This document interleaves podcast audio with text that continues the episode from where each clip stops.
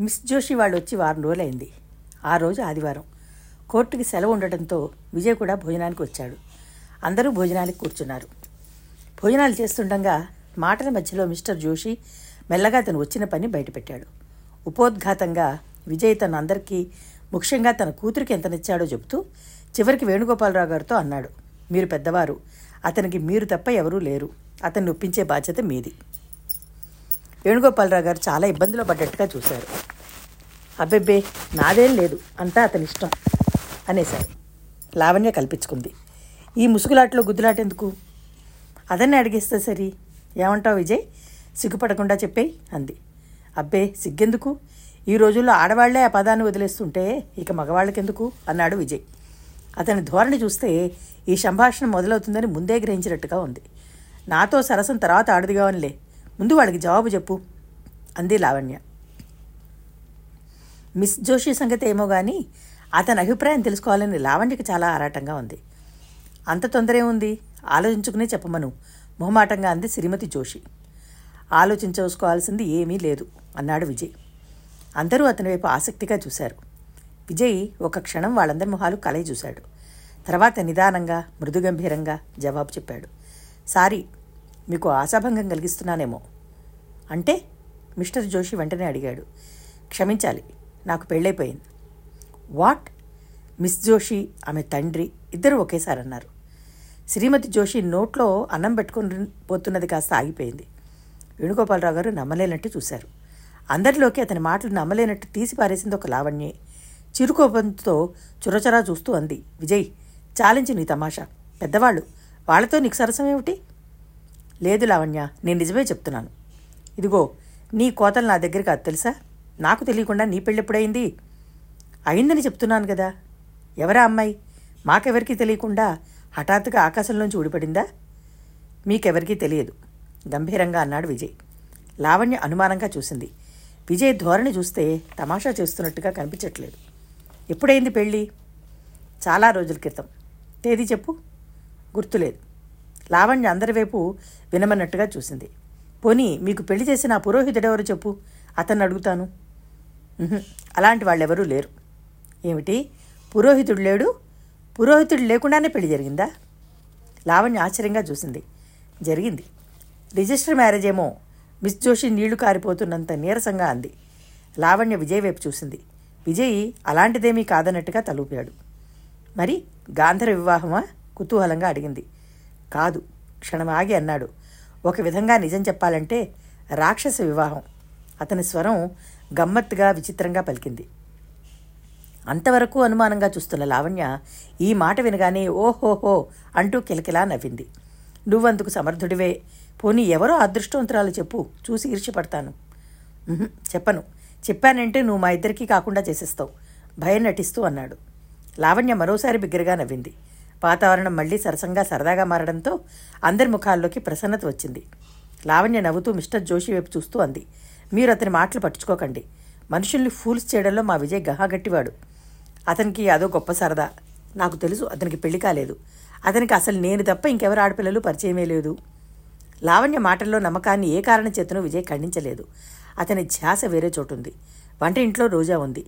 రోజా వినాలనే సంకల్పంతో కావాలనే అలా మాట్లాడాడు. అతనికి ఆ క్షణంలో రోజా ముఖం చూడాలని ఎంతగానో అనిపించింది. అన్నం కలుపుకుంటున్న విజయ్ ఇదేమిటి? వీళ్ళు వడ్డని మర్చిపోయారా? ఏం తీసుకురారేం? అన్నాడు. వేణుగోపాలరావు గారు రోజాని కేకవేశాడు కానీ విజయ్కి ఆశాభంగమే కలిగింది. రోజాకి బదులు నెయ్యి తీసుకుని వంటవాడు వచ్చాడు భోజనాలు అయిన తర్వాత విజయ్ ఒంటరిగా ఉన్నప్పుడు చూసి లావణ్య పట్టలేనట్టు అడిగేసింది. విజయ్ నిజం చెప్పు. మిస్ జోషి నీకు నచ్చకే కదా? అలా నాటకం ఆడావు? నువ్వేగా? నాకు నువ్వు తప్ప ఇంకెవరో ఆడపిల్లలు తెలియరని అన్నావు. ఇంతలోకి మళ్ళీ అనుమానం వచ్చిందా? అడిగిన దానికి సమాధానం చెప్పకుండా ఎదురు ప్రశ్న వేశాడు విజయ్. లావణ్య అతన్ని వెక్కిరించి నవ్వి వెళ్ళిపోయింది. విజయ్ ఇంటికి వెళ్ళబోబోతూ వెళ్తున్నానని చెప్పడానికి వేణుగోపాలరావు గారి గదిలోకి వచ్చాడు. కూర్చో వెళ్దుగానివిలే అన్నారాయన విజయ్ కూర్చున్నాడు. ఇద్దరి మధ్య కంపెనీ గురించిన విషయాల మీద చాలాసేపు ప్రసంగం జరిగింది. వేణుగోపాలరావు గారి మాటల ధోరణి బట్టి చూస్తే ఆయన ఆస్తి విషయంలో ఎక్కడికక్కడ సరిచేసి ఉన్నదాని వివరంగా విల్లువరాయాలని తహతహలాడుతున్నట్టుగా అనిపించింది. ఆయన ఉద్దేశాన్ని ఈ మధ్య తరచుగా బయటపెడుతున్నారు. ఆయన ఈ విషయం ఎత్తినప్పుడల్లా ఆయన ఆరోగ్యం గురించి ఇంకా తీసుకోవాల్సిన జాగ్రత్తలు హెచ్చరికలు చేస్తూనే ఉండేవాడు విజయ్. ఆ మధ్యాహ్నం కూడా సంభాషణ ఆ ధోరణిలో జరిగిపోతుండగా వేణుగోపాలరావు గారు హఠాత్తుగా అడిగారు. విజయ్ జోషి గారు అడిగిన దాని గురించి ఏమంటావు? ఆయన ఈ సాయంత్రం లోపల నిన్ను మరోసారి కలిసి నీ అభిప్రాయం తెలుసుకోమని హెచ్చరించారు. నాకు ఇష్టం లేదన్నానని చెప్పండి. పక్కనున్న పేపర్ తీసి యథాలపంగా దాని మొదటి పేజీ చూస్తూ అన్నాడు విజయ్. వేణుగోపాలరావు గారు గుండెల మీద నుంచి పెద్ద బరువు దించుకున్నట్టుగా చూశారు. కొద్దిసేపు మౌనంగా ఎవరి ఆలోచనలో వారున్నట్టుగా నిశ్శబ్దంగా గడిచిపోయింది. వేణుగోపాలరావు గారు అన్నారు విజయ్ చాలా రోజుల నుంచి నిన్నో విషయం అడగాలని అనుకుంటున్నాను. ఎప్పటికప్పుడు కుదరనే కుదరటం లేదు. ఏమిటది? రోజా గురించి నా అభిప్రాయం ఏమిటి? పేపర్లోకి చూస్తున్న విజయ్ ఉలిక్కిపడ్డట్టుగా తలెత్తి చూశాడు. వేణుగోపాలరావు గారు కిందకి చూస్తూ అన్నారు విజయ్ రోజాని నేను లావణ్యతో సమానంగా చూస్తున్నాను. ఆ అమ్మాయికి తగిన వరుడిని చూసి పెళ్ళి చేయాలనే సంకల్పం ఉంది నాకు. ఈ మధ్య తరచుగా మీ ఇద్దరిని నా కళ్ళెదుటి చూస్తుంటే రోజాకి నేను చూడబోయే ఆ వ్యక్తి నువ్వే ఎందుకు కాకూడదు అనిపిస్తోంది. రాధని మీ ఇద్దరూ చాలా ప్రాణ సమానంగా చూసుకుంటారు. రాధకి మీ ఇద్దరి దగ్గర చాలా చనువు ఉంది. రోజాని నువ్వు భార్యగా చేసుకుంటే మీ ఇద్దరి దగ్గర నా శేష జీవితం నిశ్చింతగా గడిచిపోతుంది. అంతేకాదు నా తర్వాత రాధకి మీ నీడన ఎలాంటి లోటు ఉండదనే నమ్మకం కూడా నాకుంది. విజయ్ ముఖానికి అదృష్టవశాత్తు పేపర్ అడ్డు ఉండిపోయింది. లేకపోతే అతని ముఖం ఇంత క్రితం ఎప్పుడూ ఎరగనంత ఎర్రబడిపోవడం ఆయన గమనించి ఉండేవారు. విజయ్ మాట్లాడలేదు. చూస్తున్న పేపరు పక్కకు తీయలేదు. అది గమనించి వేణుగోపాలరావు గారు అనునయంగా అడిగారు. విజయ్ నువ్వు మొదటి నుంచి పేద కుటుంబంలో పుట్టిన పిల్లనే భార్యగా చేసుకుంటావని అంటూ వచ్చావు. నా దృష్టిలో రోజా నీకు అన్ని విధాలా తగిన భార్య అనిపిస్తోంది. మీ ఇద్దరి దాంపత్యం కన్నుల పండుగగా చూడముచ్చటగా ఉంటుందనే నమ్మకం నాకుంది. ఏమంటావు? మీరు మీరు అమ్మాయిని అడిగారా? తడబాటుగా అన్నాడు విజయ్.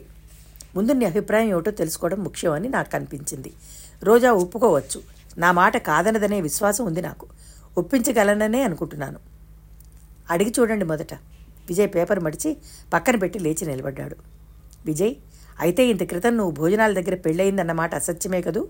నవ్వులాటికన్నమాటేగా వెళ్ళడానికి అన్నట్టుగా గుమ్మం వరకు వెళ్ళిన విజయ్ తిరిగి వచ్చి వెనక నుంచి తనని ఉద్దేశించి హఠాత్తుగా వచ్చిన ఈ ప్రశ్నకి క్షణంసేపు సమాధానం చెప్పలేనివాడిలాగా నిలబడిపోయాడు. అతని గుండెల్లో ఎప్పుడూ ఏనాడు ఎరగనంత భావోద్వేగం పొంగులా వచ్చేసింది. అదృష్టవశాత్తు అదే సమయంలో మిస్ జోషి కదిలోకి అడుగుపెట్టడంతో విజయ్కి సమాధానం చెప్పాల్సిన ప్రమాదం తగ్గిపోయింది నాన్నగారు అమ్మ కూర్చున్నారు. కార్డ్స్ ఆడదాం రా విజయ్ అని మిసిల్ జోషి లాలింపుగా అడిగిన అభ్యర్థనను సున్నితంగా తులసిపుచ్చి విజయ్ నాకు పనుంది ఇంకోసారి ఎప్పుడైనా అనేసి వెళ్ళిపోయాడు. లావణ్యకి మిస్ జోషి వాళ్ళు వచ్చిన తర్వాత ప్రాణం చాలా హాయిగా ఉంది. ఇంటిలో గొడవలు కాస్త తగ్గాయి. మిస్ జోషితో పాటు వచ్చిన ప్రశాంతత ఆమెతోనే వెళ్ళిపోతుందేమోనని భయపడిన లావణ్య ఏదో నెపం మీద మిస్ జోషిని కొద్ది రోజులు ఉండిపోయేలాగా చేయడానికి ఉపాయం వెతకసాగింది. వేణుగోపాలరావు గారు మిస్టర్ జోషితో విజయ్ ఈ పెళ్ళికి సుముఖంగా లేడని చెప్పినా ఆయన నమ్మలేదు. దానికి కారణం లావణ్య అంతక్రితమే విజయ్ సుముఖంగా ఉన్నాడని చెప్పడమే. తండ్రి కూతుళ్ళు ఇద్దరి మాటల్లో ఎవరి మాట నమ్మాలో ఆ దంపతులకు ఇద్దరికీ అర్థం కాలేదు. చివరికి విజయ్ అభిప్రాయం ఏమిటో తనే స్వయంగా తెలుసుకోవడానికి నిశ్చయించుకుంది మిస్ జోషి. ఈ ఊహను ఉత్సాహంగా బలపరిచింది లావణ్య. లావణ్యకి ఆలోచించగా ఆలోచించగా విజయ్ మిస్ జోషిని చేసుకుంటేనే బాగుంటుందేమో అనిపించసాగింది. విజయ్ దగ్గర తనకేలాగూ బాగా చనువు ఉంది. మిస్ జోషి కూడా పర్వాలేదు స్నేహ ప్రా ప్రాప్తురాలే. తండ్రి దగ్గర తను పొందలేని ఆదరణ ఒక విధంగా వాళ్ళిద్దరి దగ్గర పొందవచ్చునేమో. అందుకే విజయ్ని సీరియస్గా అడిగింది లావణ్య. మిస్ జోషిని చేసుకోవడానికి నీకేమిటి అభ్యంతరం? నిజం చెప్పు. నువ్వే చేసుకొని ఏను అన్నావుగా? ఈ సరసానికి ఏంలే నీ మనసులో మాట ఏదో చెప్పు. నా మనసులో మిస్ జోషిని గురించి చెప్పాల్సిన మాట కొంచెం కూడా లేదు. సిరి రా మోకాలు అడుపెట్టడం వివేకం అంటావా? సిరి అనేది దానంతట అదే వస్తే మంచిదే. కానీ మనం కావాలని దాని వెంటబడి పరిగెత్తడం నిజంగా నా దృష్టిలో అవివేకమే. కష్టపడకుండా అన్యాయంగా అయాచితంగా వచ్చే డబ్బు మీద నాకు గౌరవం లేదు. నీ అంత మొండివాడిని నేను ఎక్కడా చూడలేదు. ఆ వచ్చే మహాతల్లి ఎవరో కానీ నీతో జీవితం నిప్పుల మీద నడకే అనిపిస్తావు. గుడ్. ఆ మాటే మిస్ జోషికి చెప్పేయి. నవ్వుతూ అన్నాడు విజయ్. రేపు సాయంత్రం వాళ్ళు వెళ్ళిపోతారట. రేపు ఉదయం వాళ్ళని మీ ఇంటికి భోజనానికి పిలువు అంది లావణ్య. నేనా? ఎందుకు? లావణ్య తెచ్చిపెట్టుకున్న కోపంతో చూసింది. ఎక్కడ వాడివి నువ్వు? ఆ మాత్రం గ్రహించే జ్ఞానం కూడా లేదు. వాళ్ళు అసలు ఈ ఊరు వచ్చింది ఎవరికోసం నీకోసం మర్యాదకైనా ఒక పూట భోజనానికి పిలవద్దు నువ్వు? అంది. మర్యాద కోసమే అయితే నాకేం అభ్యంతరం లేదు. దానికేం భాగ్యం? విజయ్ ఆ పూటే జోషి దంపతులని కూతుర్ని తన ఇంటికి భోజనానికి పిలిచాడు. వాళ్ళతో పాటు వేణుగోపాలరావు గారిని లావణ్యను కూడా రమ్మనమని ఆహ్వానించాడు. విజయ్ ఆ విధంగా ప్రత్యేకంగా భోజనానికి పిలవడంతో మిస్ జోషికి లావణ్య మాటల మీద గురి ఏర్పడింది. తను ఇక్కడ ఉండి అతని అభిప్రాయం తెలుసుకోవడమే కాదు అవసరమైతే అతని ఎలాగైనా తన వైపుకు తిప్పుకునే మార్గం కూడా చూసుకోవాలి. ఈ విధంగా పూర్తిగా లావణ్య సహకారం తోడ్పాటుగా ఉంటుంది అనడానికి ఏమాత్రం సందేహం లేదు. ఈ విధంగా మిస్ జోషి లావణ్యతో మరింత ఆప్తమిత్రురాలుగా ప్రవర్తించసాగింది. మర్నాడు రోజా వచ్చేసరికి వేణుగోపాలరావు గారు అప్పటికే స్నానం చేసి అలవాటుకు విరుద్ధంగా పంచే ఉత్తరీయం ధరించి ముందు గదిలో ఎవరికోసమో ఎదురు చూస్తున్నట్టుగా కూర్చున్నారు.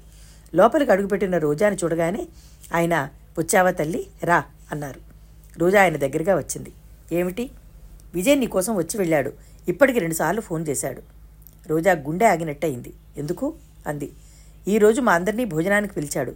వంట చేయడానికి ఎవరినో రమ్మనమని రాత్రి చెప్పాట ఆ మనిషి ఇంతవరకు రాలేదుట. పని మనిషి ఎలాగూ ఉంది. కొంచెం రోజాని పంపించండి అంటూ వచ్చి అడిగాడు. ఎంతో సహజంగా ఎంతో మామూలుగా ఆయన చెబుతున్న ఈ మాటలు వినగానే రోజా బొగ్గలు రక్తం చెందేటంత ఎర్రగా కందినాయి. చాలా రోజుల తర్వాత నిర్జీవంగా నిస్పృహగా ఉన్నట్టు నా కళ్ళల్లో రోషం తలతళ్ళాడింది వంట మనిషి రాలేదు. తను కావాలా? ఏం ధీమా? ఎంత గర్వం? అంటే అంటే తను వంట మనిషితో సమానమనేగా? రోషాభిమానాలతో రోజా గడ్డం కొద్దిగా పైకి లేచింది. పోన్లే అవన్నీ అనుకోని అంతకంటే మించిన విలువ ఆ రాక్షసుడి దగ్గర కావాలని కోరుకోవడం హాస్యాస్పదమే. త్వరగా బయలుదేరి వెళ్ళమ్మా. రాధని కూడా నీ వెంట తీసుకుని వెళ్తావా? నేనా? రోజా ముఖంలో వచ్చిన మార్పు ఆయన చూశారు. వెంటనే రోజా చేపట్టుకుంటూ ఎంతో అమాయకంగా అడిగారు. చూడు తల్లి విజయ్ మనకి పరాయవాడు కాడని నీకు నేను పదే పదే చెప్తూ వచ్చాను. నువ్వు నా దగ్గర ఎలా చనువుగా ఉంటావో అంతకు రెట్టింపు స్వతంత్రంగా అతని దగ్గర మసలొచ్చు నేను అతిశయోక్తి చెప్పటం కాదు. విజయ్ లాంటి వ్యక్తిత్వం గలవాళ్ళు నూటికి కోటికి ఒకటి ఉంటారేమో. విజయ్ ఇంటికి తను వెళ్ళనని నిర్మోహమాటంగా చెప్పబోతున్న రోజా ఆయన మాటలు వింటూ విహవలంగా చూడసాగింది. విజయ్ లాంటి వాళ్ళు నూటికి కోటికి ఒక్కరు కూడా ఉండరు. నిజం. ఆ మాట ఎంత సత్యం? మనుషుల్లో అంత కరడు కట్టిన కాఠిన్యం ఉచితానుచాలు తెలియని అహంకారం సాధారణంగా ఎవరిలోనూ ఉండవు. కేవలం తనని అవమానించడానికి కాకపోతే అతనికి ఈరోజు వేరే వంట మనిషి దొరకలేదా? రోజా రోషంగా తల తిప్పుకుంది. విజయ్కి ఎక్కడ ఇబ్బంది కలిగిపోతుందోనేమోనన్న ఆదుర్దాతో ఎంతసేపు అతని వైపే ఆలోచించే ఈయనకి తన గుండెల్లో బడబాగ్నిలా బద్దవల్లవుతున్న ఈ భయంకరమైన నిజాన్ని ఎలా చెప్పడం? చెప్పమ్మా ఏమిటలా చూస్తావు? ఏమిటి నీ సందేహం? నేను నేను వెళ్ళి తీరాలా? సందేహంగా అడిగింది. అవును నిన్ను తప్పకుండా పంపిస్తానని విజయ్కి మాట ఇచ్చాను. అతను వేరే మనిషి కోసం చూడడు కూడా. రోజాని విజయ్ దగ్గరికి పంపించాలని వాళ్ళిద్దరికీ మధ్య ఏకాంతం కల్పించాలని ఆయన పడే తాపత్రయం వేరు. ఆయన మనసులో ఉద్యో ఉద్దేశం లీలగా కూడా తెలియని రోజాకి ఇది కంటకప్రాయంగానే ఉంది. పద పద బయలుదేరు ఆయన తొందర చేశారు. మీరు మీరు కూడా నాతో రండి చిన్న గొంతుకలో అంది రోజా. నేనా? ఇప్పుడు లాయర్ గారు వస్తారు ఆయనతో మాట్లాడాలి. నేను ఆ పని అయిపోగానే వస్తాను. రోజా తల అడ్డంగా తిప్పింది. మీరు రాకపోతే నేను వెళ్ళను. ఆ వచ్చే వాళ్ళెవరో అక్కడికే వస్తారు. ఎంత దూరమని? అంది దృఢంగా. క్షణంసేపు రోజా ముఖంలోకి తదేకంగా చూసినా ఆయన ఏమనుకున్నారో ఏమో సరే పద అంటూ లేచారు. లావణ్య మిస్ జోషి తల్లిదండ్రులు కలిసి బజారుకి ఏవో కొనుక్కోవడానికి వెళ్ళారు రోజా వేణుగోపాలరావు గారి ఆదేశం ప్రకారం ఇంటికి తాళం వేసి బయలుదేరింది. విజయ్ ఇంట్లో మళ్ళీ ఈ విధంగా కాలు పెట్టాల్సి వస్తుందని కలలో కూడా అనుకుని రోజాకి ఆ ఇంటి గడప ఎక్కుతుంటే ప్రాణం రెపరెపలాడుతున్నట్టుగా అనిపించింది. ఎంత వద్దనుకున్నా పాత జ్ఞాపకాలు వెల్లువల్లా నెట్టుకురాగసాగాయి విజయ్ వేణుగోపాలరావు గారు పిలుస్తూ లోపలికి వచ్చారు రండి బాబు రండి. పెద్దబాబు పైన ఉన్నాడు. పిలుస్తాను. గౌరమ్మ ఎదురు చూస్తూ అంది. వేణుగోపాలరావు గారు ఇల్లు చూపిస్తూ దాని గురించిన అలంకరణలకు విజయ్ ఎంత శ్రద్ధ వేయిస్తాడో వర్ణించి చెప్పసాగాడు. పైగదిలో కూర్చుని ఏవో కాగితాలు చూసుకుంటున్న విజయ్ గౌరమ్మ వచ్చి వాళ్ళు వచ్చారనే వార్త వినిపించగానే అవి అలాగే పట్టుకుని కిందకి దిగొచ్చాడు. మెట్లు దిగి వస్తున్న అతను రోజాని చూడగానే ఆగిపోయాడు. రోజా కూడా అతన్ని చూసింది. ఇద్దరూ క్షణంసేపు ఒకరి సామర్థ్యం ఒకరి కళ్ళతో కనిపెట్టాలని పరీక్షించుకుంటున్న ప్రత్యర్థుల్లా చూసుకున్నారు. విజయ్ని చూడగానే వేణుగోపాలరావు గారు అన్నారు విజయ్ నేను ఇక్కడ ఉన్నానని సరాసరి ఇక్కడికి రమ్మనమని లాయర్ హనుమంతరావు గారికి ఫోన్ చేయి. అలాగే విజయ్ ఆఫీసు రూమ్కి వెళ్ళబడుతున్న వాడల్లా రోజా చేయబట్టుకుని రోజానే అంటుకుని నిలబడిన రాధని చూడగానే ఆగి దగ్గరగా వచ్చి హలో అంటూ ఎత్తుకుని ముద్దు పెట్టుకుని ఆఫీసు రూమ్కి వెళ్ళిపోయాడు. రామ్మారా వేణుగోపాలరావు గారు రోజాని వెంట తీసుకుని వంట ఇంటి వైపుకు వచ్చారు. వంట ఇంటిలో ఆ పూటకు కావాల్సిన సామాన్లన్నీ రెడీగా పెట్టబడి ఉన్నాయి. గౌరమ్మ కూర్చుని కూరలు జరుగుతోంది వేణుగోపాలరావు గారు డైనింగ్ టేబుల్ దగ్గర కూర్చుని అక్కడున్న పేపర్ తీసుకుని చూడసాగారు. రోజా చెంగు దోపి వంటింట్లోకి అడుగుపెట్టింది ఆ సామాన్లు అవి తాకుతుంటే ఒక నిమిషం చేతులు వణికినట్టయినాయి. ఈ అమ్మాయి ఎవరు బాబు? కూరలు తరుగుతున్న గౌరమ్మ అడిగింది. మా అమ్మాయే. కావలసిన వాళ్ళేనన్నమాట అవును. క్షణక్రితం విజయ్ తనని వంట మనిషిగా అవమానించాడని అభిమానంతో గాయపడిన రోజా హృదయం వేణుగోపాలరావు గారు చెప్పిన ఈ సమాధానానికి పన్నీరు చిలకరించినట్టుగా చల్లబడి ఊరట చెందింది. విజయ్ లోపలికి వచ్చి ఆ పూట చేయాల్సినవేవో చెప్పాడు. కొద్దిసేపు అయిన తర్వాత వేణుగోపాలరావు గారు తన కోసం లాయర్ గారు వాళ్ళు రావడంతో లేచి ముందు గదిలోకి వెళ్ళాడు. వాళ్ళతో మాట్లాడుతున్న విజయ్ మధ్యలో లేచి లోపలికి వచ్చాడు.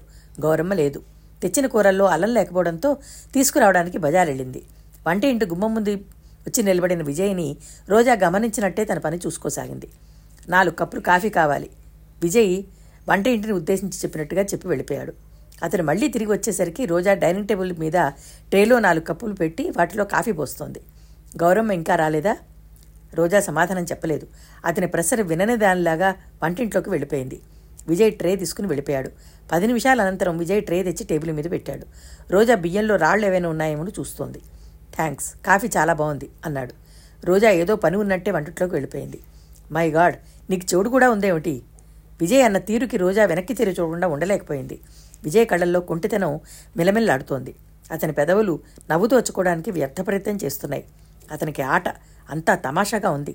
తనని బాధ పెట్టడం అతనికి ఒక సరదాగా వినోదంగా తయారైంది. రోజా మనసు కోపంతో భగ్గుమంది. చేతిలో ఉన్న వస్తువు తీసి విసిరి అతని ముఖాన్ని కొట్టాలన్నంత ఆవేశం వచ్చింది. అయినా ఎలాగో తమాయించుకుని తన పని చూసుకోసాగింది. విజయ్ రోజా ఆశించినట్టుగా వెళ్ళిపోలేదు. వంట ఇంటి గుమ్మం దగ్గరికి వచ్చి ద్వారబంధం మీద చేయి వేసి నిలబడ్డాడు. రోజా అనునయంగా పిలిచాడు. ఎన్నడూ ఎవరి నోటా అంత మధురంగా వినిపించిన ఆ పిలుపు రోజా గుండెలకి గాలం వేసినట్టుగా ఆగిపోయింది. రోజా నేను నీతో మాట్లాడాలి. ఎంతో సరళంగా అన్నాడు అతను. రోజా ఎన్నడూ అతని మాటల్లో అలాంటి సరళత్వం చూడలేదు. విజయ్ మర్యాదగా మాట్లాడటం మొదలుపెట్టాడంటే ఏదో ఉందన్నమాటే అతను అతి వినయం నటించాడంటే అది తన పాలిట ఏదో ఆపదకి నాందివచనం అవుతుందన్నమాటే రోజా కళ్ళ ముందు ఇదివరకు జరిగిన సంఘటనలు కదిలాయి. ఒక పక్క భయపడుతూనే మరో పక్క అతనేం చెప్తాడోనని వినాలనే విభ్రమంతో వేచి చూడసాగింది. రోజా విజయ్ ఏదో చెప్పబోయాడు. ఇంతలో గౌరమ్మ కంఠం కంగుమని వినిపించింది. చచ మా సచ్చినోళ్ళు. మరీ పోయే కాలం వచ్చిందేళ్ళకి మరీ ఇంత మండ పెట్టుకోవడమా? చూడు బాబు అల్లం ఎంత కాస్త తిట్టారో అంటూ లోపలికి వచ్చింది విజయ్ తిరిగి దీర్ఘంగా శ్వాస తీసుకుని వదలడం రోజా గమనించకపోలేదు. అంతవరకు ఊపిరి పట్టుకుని వేచి చూస్తున్న రోజా గుండెల నిండా గాలి పీల్చుకుంది. పదకొండు గంటలు దాటుతుండగా లావణ్య మిస్ జోషి వాళ్ళంతా వచ్చారు. మిస్ జోషి విజయ్కి సిగరెట్ లైటర్ కొనిచ్చింది. లావణ్య మిస్ జోషి హుషారుగా ఉన్నారు. మిస్టర్ జోషి ఇల్లంతా కలయి తిరిగి అంతా పరీక్షగా చూశారు. వంటింట్లో ఉన్న రోజాని చూసి లావణ్య పలకరించనైనా పలకరించకుండా ముఖం చిట్లించినట్టుగా చూసి వెళ్ళిపోయింది. విజయ్ ఎవరో అర్జెంటుగా రమ్మని ఫోన్ చేయడంతో అరగంటలో వచ్చేస్తానని చెప్పి వెళ్ళిపోయాడు. వంట పని అయిపోగానే రోజా అన్నీ సర్ది డైనింగ్ టేబుల్ మీద చక్కగా అమరినట్టుగా పెట్టేసి వేణుగోపాలరావు దగ్గరికి వచ్చింది. ఏమ్మా అయిందా? అన్నారు ఆయన. అయిపోయింది. నేను ఇంక ఇంటికి వెళ్ళిపోతాను అంది రోజా. అప్పుడేనా? ఏ? ఏం లేదు. తలనొప్పిగా ఉంది. అదేమిటి అలా ఉన్నామే ఒళ్ళు వేడిగా కూడా ఉందా? అంటూ ఆదుర్దాగా అడిగాడు. రోజా లేదన్నట్టు తలదిప్పింది భోజనం చేయకుండా వెళ్ళిపోతావా? వద్దు ఆకలిగా లేదు. విజయ్ రాణి చెప్పి వెళ్ళిపోదు గానివి. రోజా తెచ్చిపెట్టుకున్న నవ్వుతో అంది. ఇతను కోరితే కాదుగా నేను ఇంటికొచ్చింది. మీరు రమ్మన్నారు వచ్చాను. పని అయిపోయింది వెళ్ళిపోతాను. వేణుగోపాలరావు గారు ఏమనుకున్నారో ఏమో రోజాని అట్టే బలవంతం చేయలేదు. లావణ్య మిస్ జోషి వచ్చినప్పటి నుంచి ఆయన గమనిస్తూనే ఉన్నారు. రోజాని వాళ్ళు చురకల్లాంటి చూపులతో చూస్తున్నారు. రోజా వాళ్ళ ముందు ఉండడం ఆయనకి ఇష్టంగా అనిపించలేదు. అందుకే రోజా వెళ్ళిపోతాను అనగానే డ్రైవర్ని పిలిచి ఇంటి దగ్గర దింపిరమ్మనమని చెప్పారు. రోజా వెళ్ళిపోయింది.